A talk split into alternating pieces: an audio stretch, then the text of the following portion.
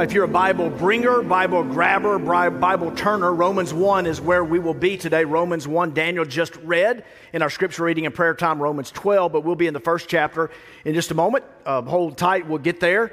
I want to begin this sermon with the angst of an ant. Anybody got any angst? Ants have angst, apparently. 1998 DreamWorks film uh, a film called Ants, A N T Z. Got to follow there. And the head, the lead guy is Z, the ant. And Z is just overwhelmed. He's got angst and he's just kind of trying to figure out his way in a modern ant colony, how to feel significant as an individual among so many. Uh, let's take a look, see if you can uh, relate to the ant, Ant Z, in any way.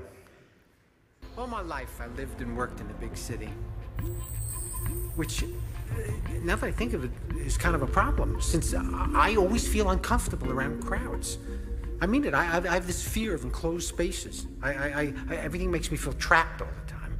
You know, I, I always tell myself there's got to be something better out there, but maybe I, maybe I think too much. I, I, I think everything must go back to the fact that I had a very anxious childhood. You know, my, my mother never had time for me. You know, when, you, when you're the middle child in a family of five million, you don't get any attention. I mean, how's it possible? And, and I've always had these, these abandonment issues which plagued me.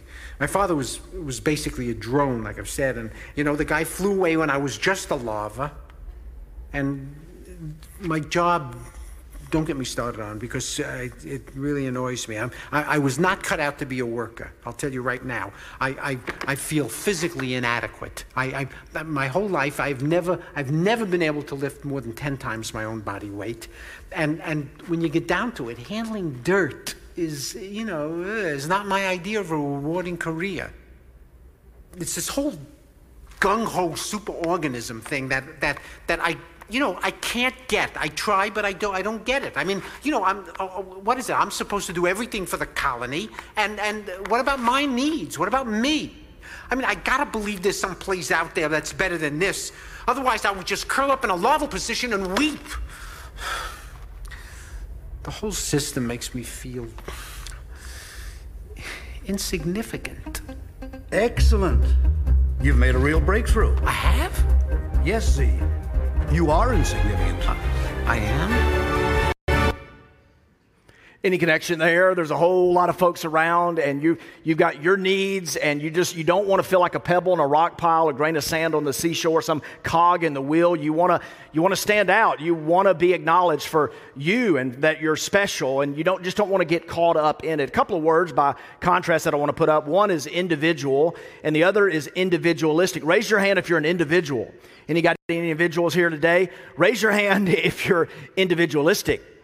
Okay, yeah, no confessions there. How do you know? Uh, some people have studied this. They've lent their opinion. I don't know if there's direct, uh, you know, science behind this, but people have lent their opinions. You're in, individualistic if you put me over other people, if you put career advancement over company loyalty, if you put, listen up, young people, if you put my truth above absolute truth, if you if you put, you know, your um, ego and advancement above community values, or what you want out above the, the community or the family that you're involved in, then you're individualistic. Look, the government, families, churches, your workplace, everything is less if we have if, if, we are individualistic. Everything, of course, is made up of the individual. Every hand went up on that one. No hands went up on this one. But we, we battle with this. If you've got your own truth and your own set, and you're, you want other people to sacrifice solely uh, for you. Romans chapter 1, here's our passage today. Now, Romans 1 is, Romans is rich. Romans 1 is, is, is particularly rich.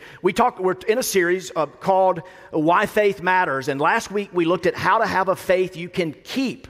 And we looked at three fallacies that are philosophical about faith and science, and faith and reason, and faith and knowing. And that idea of knowing is really important. We said that it's easy for us to think that you can't really know about spiritual truth. That's a fallacy. There's a deep need within the human soul to know.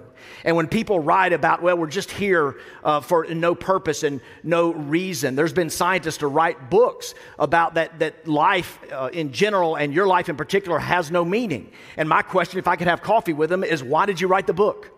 There is something within us that we need to know. Peter would write to the early church and say, add to your faith, not just wishful thinking or emotional zeal, but add to your faith knowledge, add to it uh, some, some moral knowledge. We need to know, and it crushes the human soul when we see people, and because they are perceived to be smart, they probably are brilliant in some respects, and we think that they've spanned the galaxies and have concluded scientifically that there's no knowledge or no way to know, and that there's no meaning behind it all. It crushes the human soul that God has given you to know. In Romans 1, we're not preaching today, I'm just throwing it out there, but Romans 1 says that they knew God, but they did not honor him as God, nor were they thankful. They became futile in their thinking, and their foolish heart was darkened.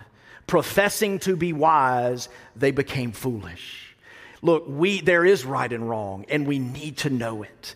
We, there's a path that our feet should be walking, that our hearts and minds lead us toward it, and it's into the light. And when the biblical writers wrote about knowledge, it was that, that vision, that light burst into the darkness, and we can say, We know, we know. Now we looked at the oddity of, and the, it's just messy and marvelous. Hebrews 11 faith is the assurance of things hoped for, the evidence of things not seen. We love the assurance and the evidence. Give me all the assurance, give me all the evidence. But there's things that we we hope for, there's things that we don't yet see. And that's this idea of faith. So, how to how to have a faith you could keep and be glad of it was last week. Go back and listen or watch if you haven't. And today, the difference of faith community can make. So Romans 1:12, uh, it's sort of isolated here. This is right before Paul is going to say a few verses later, "For I'm not ashamed of the gospel; it's the power of God to salvation to the Jew and also to the Greek."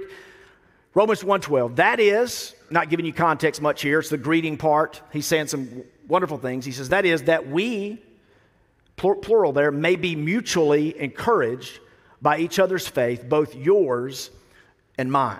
In other words, mysteriously, we are a collection of individuals, but we come together to form a community and that your faith would be living and active, and that my faith would be living and active, and that my faith could rub off on your faith, and your faith would inspire my faith. And when my faith is low and I'm depleted, that your faith could be strong, and that we could look at each other. The next couple of weeks, we're going to look at two inspiring faith stories that I hope uh, can grip you. I hope that it comes in a, in a time of need when people, and this has always been true, now we just have social media and tools to put it out there, but people have always lost faith and left the faith and deconstructed their faith. But in the middle of this mutual mutual encouragement.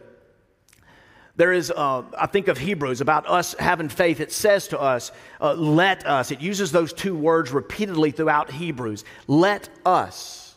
You're an individual. I'm an individual. You have faith, I hope. I have faith, I hope. Y'all are counting on me. I'm the preacher, right? I got to have some level of faith. But we're counting on each other. So let us. Let us what? Let us hold fast to our faith, to the hope that we have. Let us not drift away. Uh, let us be diligent to enter into God's rest. Let us lay aside the sin that so easily entangles us. I won't uh, say all of them up here this morning because that's not the sermon, but let us, let us be together. Let our faith be mutual. Let it rub off on each other. Let our faith strengthen each other. Pastor Andy Stanley said not long ago that he finds in his pastoral experience that people leave the community of faith before they leave the faith. And that's what I find, particularly among our young people today. They've faded, they've drifted. Hebrews, Hebrews 2 1 says, Take earnest heed that you don't drift. Let us make sure. So we, we love each other. and We call it, hey, missed you, hadn't seen you, how are you doing? Hey, let's connect. Not in judgment, not in any spirit of harshness. Galatians 6, you do so with reverence, with gentleness, in order to restore, another, in order to call back. But, but I find a lot of people drift from the community of faith and move away from the practices that, that are important for followers of Jesus to make a part of their lives, weekly, daily, monthly, to make these a part of our, and, and then the time spent on social media, the time spent, uh, so much of it in poison, buying into a lot of the lies. A doctor uh, named Dr. Jill Taylor, she was a, a Harvard trained brain scientist. And not that long ago, she experienced a massive stroke that it was just devastating. And the, the left side of the brain that, that regulates speech and linear thinking was uh, adversely affected. And she laid uh, month after month in a hospital bed. And in her memoir, in this book she wrote not too long ago, she talks about uh, uh unable, being there month after month and being unable to have conversations with people, but she had some memories and some images and associations of people walking up to her and here's what she says Y'all, we're spiritual beings. We give off an energy or not. Do you realize that? Here's what she said, Dr. Jill Taylor. She said, I experience people as consecrated uh, packages of energy. Although I could not understand the words they spoke, I could read volumes from their facial expressions and their body language. I paid very close attention to how their energy dynamics affected me. Some people brought me energy while others took it away. I say often here been saying it a lot lately that life is greater than death, that salvation is greater than sin, that what we see is not all there is. Y'all, we are spiritual beings. You have a body, but you are a soul. And there's energy, all these ideas, uh, faith itself, and hope and love that nobody wants to deny. And I don't know anybody that denies those realities, despite vast disagreements. Nobody denies those realities and has any sense of happiness in life. And those things are real and they're spiritual, even though we can't touch and see and taste and hear like we, like we want to. We know that they are there and they're important as a part because we're not just a, a human logic machine. We are souls and we give off energy. Question this morning what kind of energy do you give off? Let me ask you, let's make it personal. Disregard the person that you're sitting next to that you probably know and had a fight with on the way here.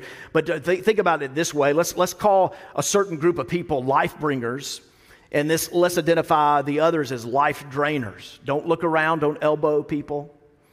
We don't do that here. Life bringers, they increase our energy, they deepen our hope, they add to our joy, and they call out the best in us. How about that? Do, do you bring energy? Hey, Romans 1:12, our faith is mutual. Like we could benefit let us benefit from that. Your faith and my faith working together, we can hold fast the profession of hope. We can be encouraged by each other's faith as we connect together. That's what we're talking about this morning the difference a faith community can make. By contrast, you probably already read it life drainers, they add to our anxiety. They invite us to cynicism, they leave us exasperated. Fondren Church next month celebrates 10 years. Pretty cool. And 10 years ago, there was somebody, we had a service and not a lot of people were there. And the person said to me, You know, there weren't a lot of people here. And I, let me just give you a hint. When there's not a lot of people there, you never have to tell the preacher that. Just never do. Let me, you know, you may tell, need to tell him a whole lot of things. You may need to check on him a few times that day and the next day, but you never have to tell a preacher, yeah, there wasn't a whole lot of people there. We always know. We always know. But this person would say things like that and other things. And for about nine years, it was just like this person, I love him in Jesus by faith. But this person could add to my anxiety. Now, we've made up, and they're not here today, they're out of state, but probably won't podcast. But this person would add to my anxiety and I, I prayed not too long ago, Lord, I, I want to do my part in this relationship. I want it to be better. I, I, Lord, I, want to be a life bringer. I want to bring life to people. Lord, do I bring life? Do I bring life when, I'm, when I walk into a room? Do, do I give that off? And, and uh, I, want, I want to rub off on this person, God, if you've made me that way. And we need a little bit of this. And look, you, you, you have things that I don't have, and I need to hang out with you and connect with you. And even though we, we rub up against each other and have conflict, we can add to this. We can increase our energy and deepen our joy and add to our hope and call out the best in each other. Anybody discouraged today? Anybody wondering and have some uncertainty about stuff? Uh, and you need somebody to call that out in you, to bring life. So I want to give you today, I want to, I want to, anchor in Romans 1.12 about our mutual faith that we have, that we're in this together. And I want to point, if you're a note taker, write this down. Some of you are going to, you're going to know this by heart, or at least know the essence of it uh, Acts chapter 2. I want to point to that and I want to take three principles. We could take a whole bunch because it, it, was the church when it was really firing. It was the church. Now, they were about to have a lot of conflict. They had to wait on the power of the Holy Spirit. They couldn't just rush ahead. They needed God. They needed this to be a spiritual endeavor. They couldn't rely on human methodology or ingenuity or creativity. They needed the Spirit of God to work. Isn't that a good message for the church? Like, we need you to, to do your work. This is a, a spiritual endeavor. And it's a revolution of love that we're bringing to the world. And so, God, love through us, these empty, broken vessels, fill us with your spirit. And as they began to operate, they were about to have a whole lot of conflict and a whole lot of division. But look what happened in Acts 2. Not necessarily turning there, you could if you want to keep me honest, but it says that the, the apostles, that they, there's that plural word, they were, and who's the they? It's a whole lot of people. And we had 25 people, uh, invited leaders in the social hall Friday night and Saturday to talk about the they that we could become here in our city. More diverse, greater acts of love and service. We hope and we pray that God will do that among us, but the they was all the people that God was adding to this early church. And it says they were devoted to the apostles' teaching, to breaking of bread, to prayer, and to fellowship. And God did sign, there were signs and awes and wonders among them, and they were sharing with everyone as they had need. Now, does this scare anybody? But there weren't needs among them because there was so much generosity. And there was this line between rich or poor, and there wasn't any uh, condensation, any separation based on social status. And God was doing this work. And so I want, I want to pull three things as we, uh, again, anchored in Romans 1.12 about having a mutual faith where we would encourage one another. Three things uh, that, that flow that I see in this Acts 2, 42 to 47 passage. The first is you got to be real. It says that they um, broke bread with gladness and sincerity. Uh, generosity, some versions render. But that, that sincerity is what I want to focus on and, uh, and highlight that. But you know, you can have fellowship. You can break, uh, let me put it this way you can break bread with somebody and not have fellowship. You ever wanted to connect? Let's think recently, but you know, you connected with someone because it was their initiative or your initiative, and you were looking for a friend or some type of conversation, and you broke bread together, but it, it just kind of was flat, and it you know just what you, you that can happen, and no chemistry, no deep connection, uh, nothing bitter, just it, no connection there. And it seems to me that you and I could learn a lot about our faith, about walking in the company of faith, if we could learn more about this idea of sincerity. So, what is it that makes churches have a reputation of being so fake? Not this church, of course. We're talking about the other ones right here. No, no. What, what, what, why is it? They, have done surveys, and I know some people have an angle and an axe to grind, and they're, they're out to, to, to persecute or to get us or whatever, but like surveys show that, that, that churches can be seen or perceived as some of the fakest places on earth.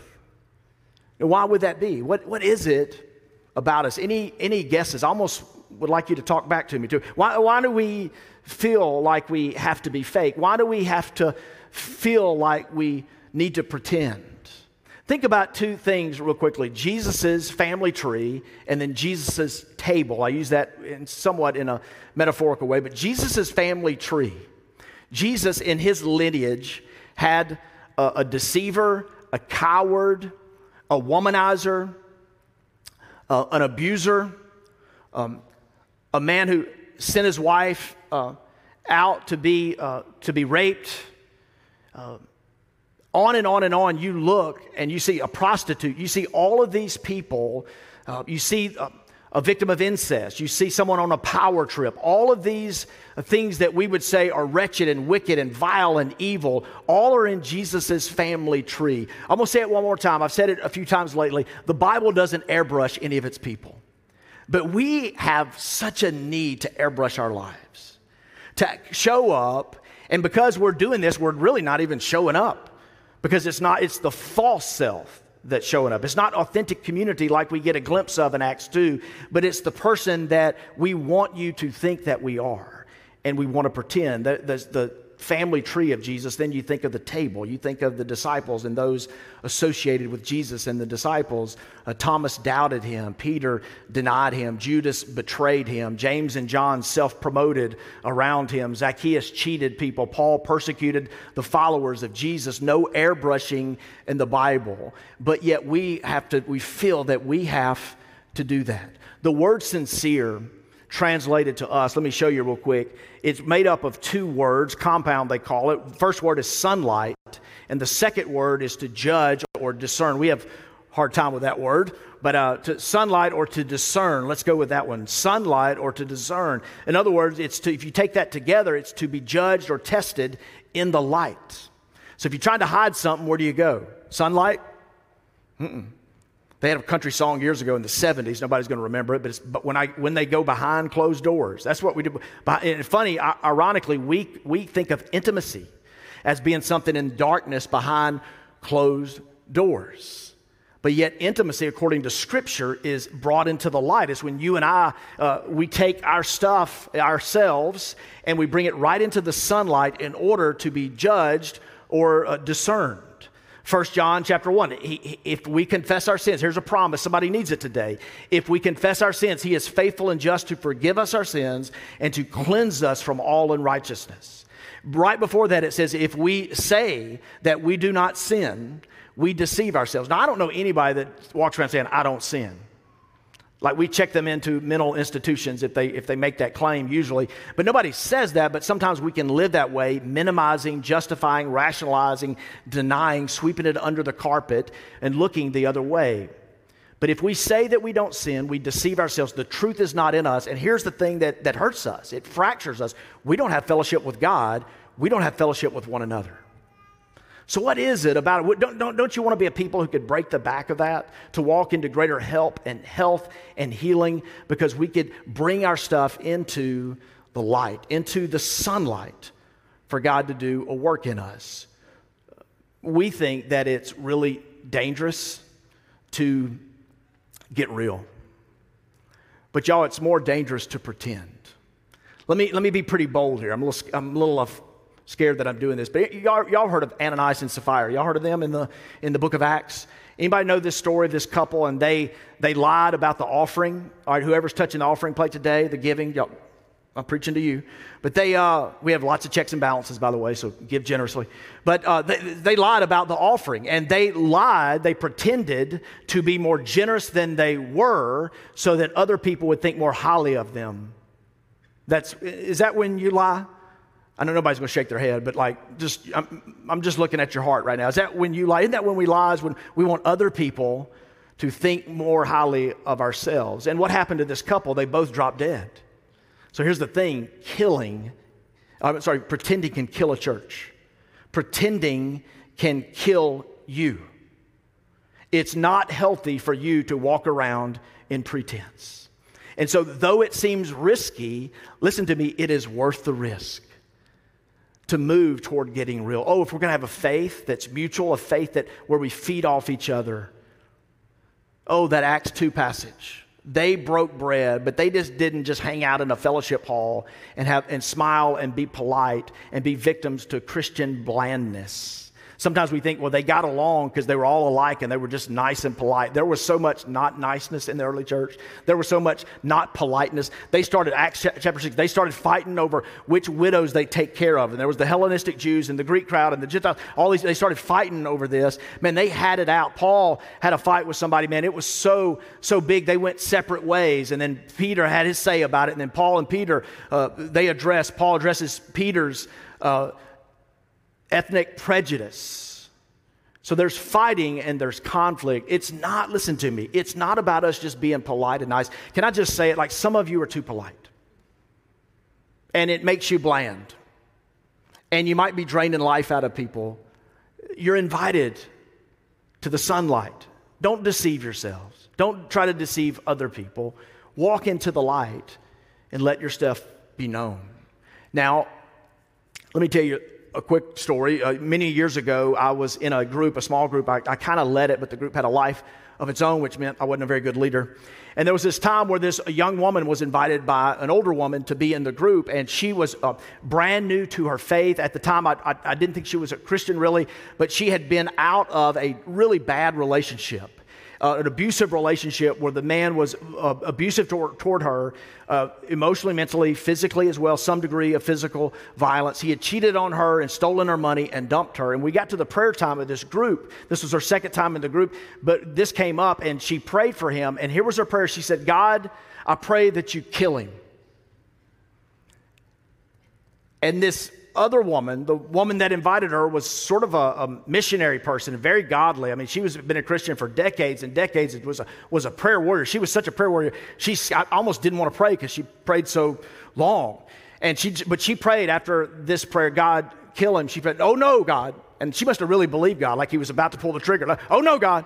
No, God, don't, don't, don't kill him forgive him and heal him and restore him and redeem him and reconcile him. And she started talking about justification, propitiation, and sanctification, all these things. She was just praying and praying and praying. And the other, the first girl, she prayed, No, God, I pray that you, if, if, if you do that, he'll think he's gotten away with this. I pray that you kill him.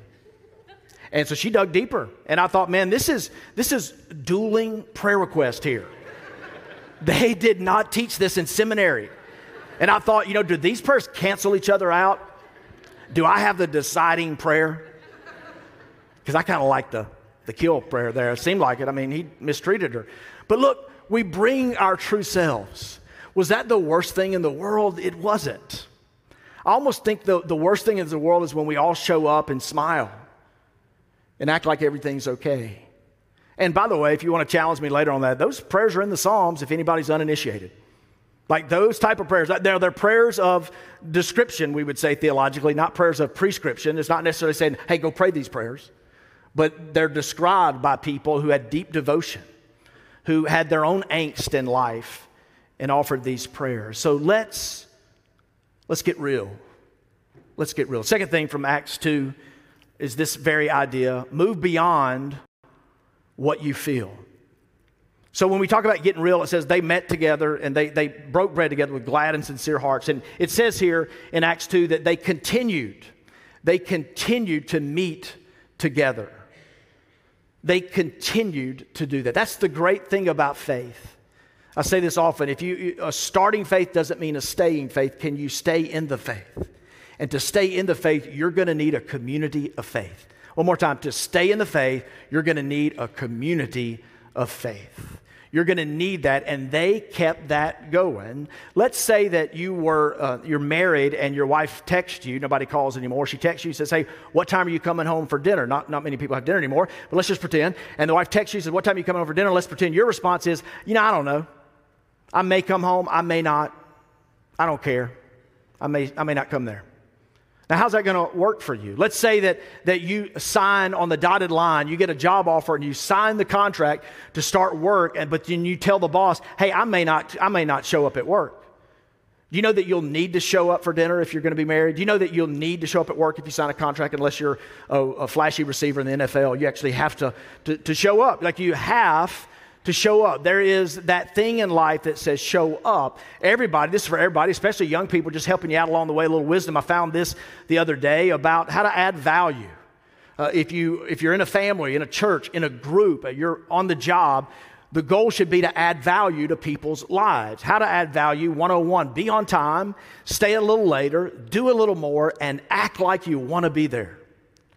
And in the early church, we see this commitment. It says that they were devoted. Remember that? They were devoted to the apostles' teaching, to the breaking of bread, to fellowship and prayer, signs and wonders and all among them. But they wanted to be there and they were present with each other, showing up, adding value, being all there, and they continued in that. Listen, without regular fellowship, I know it's funny, very funny in these times now. But without regular fellowship, you're not going to know the joy of being known and loved and healed and forgiven and the thrill of working side by side with the greatest cause ever. And so I, I guarantee you that that's true because we, we lead the community of faith before we leave the faith.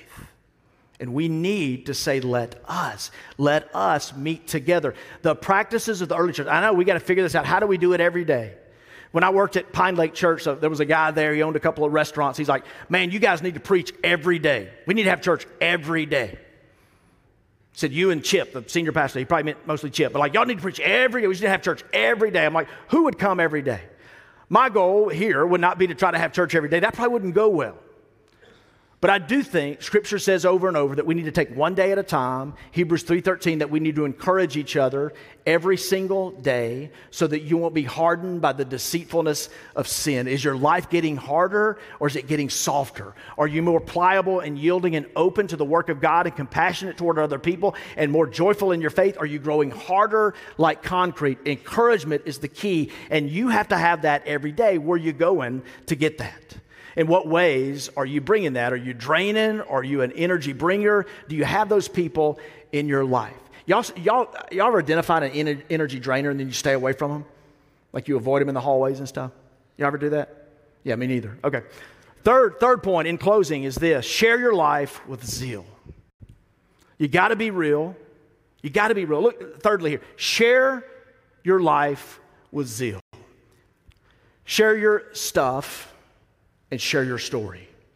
In ancient Palestine, I mentioned this earlier, but there, were, there was great poverty, there was imprisonment, there was slavery, and there was crushing debt. Now, we're having a political discussion, socioeconomic discussion in our country about absolving college debt. And who doesn't want their debt? Who wants their debt to be absolved? Those who have it, right? Yeah, I see Caleb's hand, our drummer, or our drummer. Yeah, if you're in college, if you had debt, you want to, who doesn't want everybody's debt to be absolved? People that work two and three jobs, right? Like there's that in us. But the early church said, forget all of that. And let, forget that, and we won't blur the lines. And here's what I love about the early church. And I want to press on you if you got a lot of money, if you're rich today, I want to press on you. But if you're not rich, and globally, I think all of us are rich, if you have a place to live and running water and all that, like you're rich.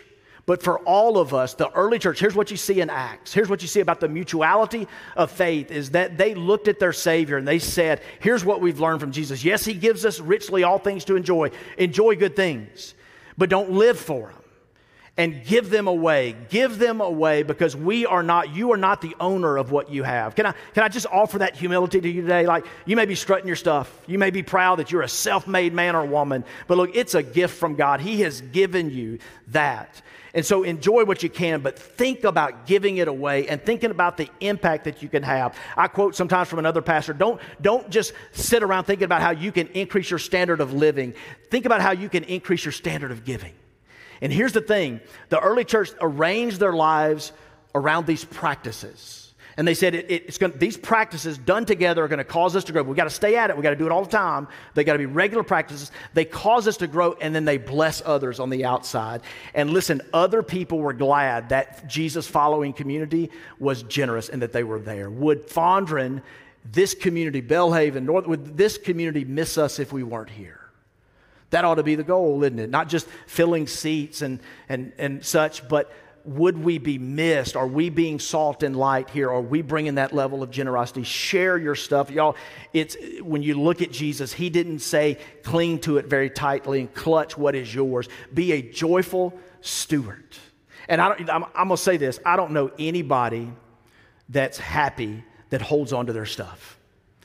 Uh, I've taught this before, but I've never heard anybody say, Man, I, I, hate that I gave that money to give those wells in wells of water, clean water in Africa.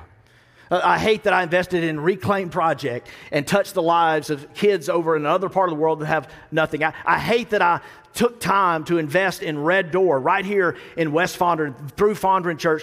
I've never heard anybody, I've, seen people busy, I've seen people uh, maybe pull back on their commitment or have to question it, but no one that said, I regret doing that. But I've met a whole bunch of y'all and me to some extent that, you know, you regret buying the season tickets or you, you regret the boat or the, the big house or you regret all the things that have to be insured and maintained over and over again. And there's regret there. But the early church, they gave away their stuff and ancient Palestine needed it. Does you, our world today need your generosity?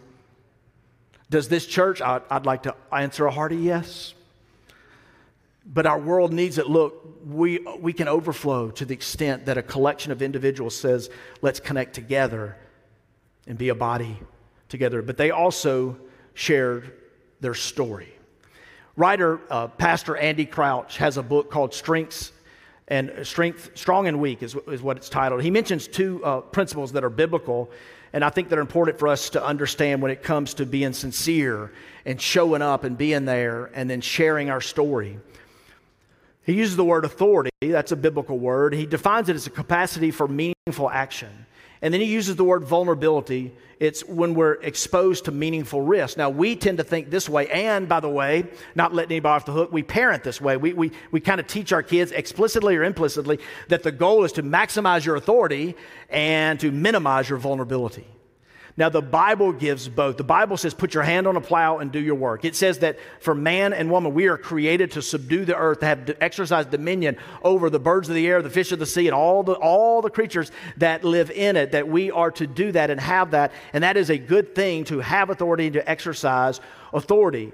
But we're also called for vulnerability, and that's when we expose ourselves to meaningful risk. With authority, that's when you command, ask, or imply, and it gets done. When I go into my office and the books are there and the things are arranged and the food is set out for the meeting, why is that? Because I have authority. When I go home and go into one of my kids' rooms, uh, certainly when they were little, and the, the, the beds are made and the clothes are put up, why is that? Because I have authority. When I go home after work and there's my slippers next to my La-Z-Boy and a, a tea on my tray, why is that? I went to the wrong house. Authority is when we're able to ask or command or imply, and it gets done. Surgeons have it in the operating room, judges have it in the courtroom, teachers have it in the classroom, and we have this authority to be able to get things done. Yay.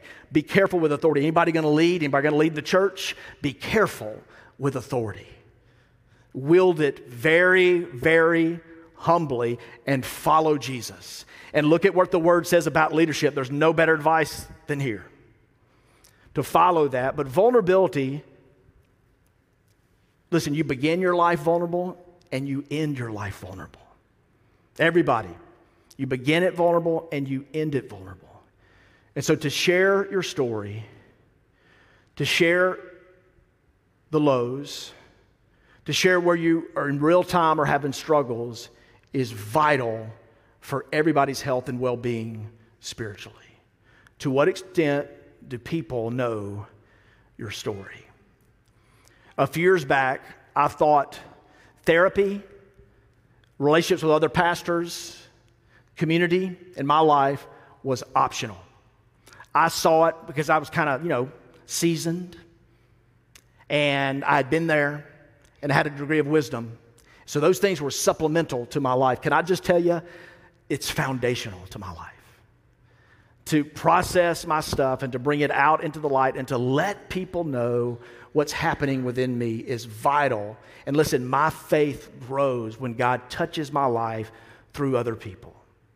As Lauren and the team uh, make their way up, we were going to begin to close. I'm going to uh, just mention a couple of things here. One is touch. Scientists tell us, doctors tell us, there's a few of you in the room, there's something called hemoglobin.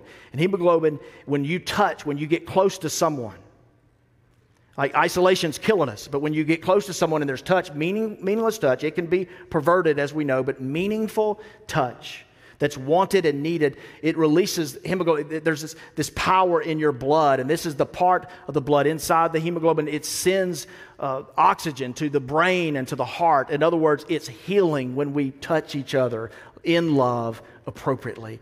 We need closeness, we need it. There's this reality in vulnerability uh, called tears. It's when we open ourselves up and we share Paul, who would write these words in Romans 1, who would be present in Acts. It says in Acts 20, that verse 37, that when Paul was leaving Ephesus, they had gotten so close together that they knelt down to pray together and that there were tears, that they wept. They, they touched and they wept. Henry Cloud, one of my favorite thinkers, says that God could have put our tears anywhere, He could have made them less conspicuous. Your tears could be in your armpits or in between your toes, but He put them on your face. You're designed for vulnerability. Two last pictures as we close. One's just a jar of marbles. And marbles are hard and contained, and they, they, they can glisten and they can shine, but they don't spill out together. They just clunk and clank. And again, they can give a moment of joy, but they're just hard and contained right there. But compare a jar of marbles with a little bag of grapes. Grapes are physically close like those marbles, but if you shake the bag, they're going to bleed on each other.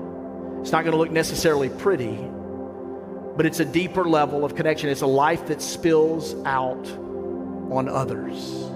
It's not so contained and something is produced. Y'all know this. You got a juice from this. You got something that's produced that can be part of festivals, that can be part of joy and celebration and gatherings of people. And the call for us is to be more like these grapes than those marbles, to live less hard and contained. You see, we can be close together, but not poured out. And the goal for us in following Jesus is to pour ourselves out. Would you stand and let me pray?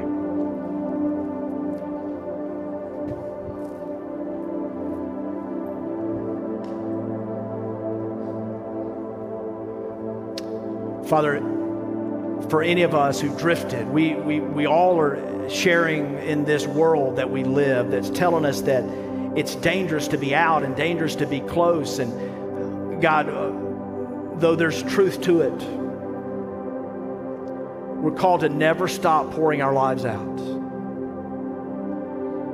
To never stop being together. For anyone today that's struggling like the ant in the movie about being an individual, but feeling left out or so insignificant, Lord, like that ant in that movie, show us that our significance is in our relationships with others. And that whether it's a crowded room or a small group, that we can be close, we can be genuine, we can rally our lives around these practices of prayer and worship and fellowship, of learning and study and God, I pray that you would increase our faith for anyone that's fading, losing, uh, close to leaving. God, strengthen us. Lord, you give us knowledge, and I pray that it would pervade hearts and minds, that we would not become futile in our thinking with our own foolish heart darkening, knowing you but not really knowing you or giving thanks. Lord, I pray that we would be a genuine people. And then your work in us will continue in ways, even ways that we haven't even imagined. Lord, bless the tithes and offerings and bless our time as we respond in you, respond to you. In Jesus we pray. Amen.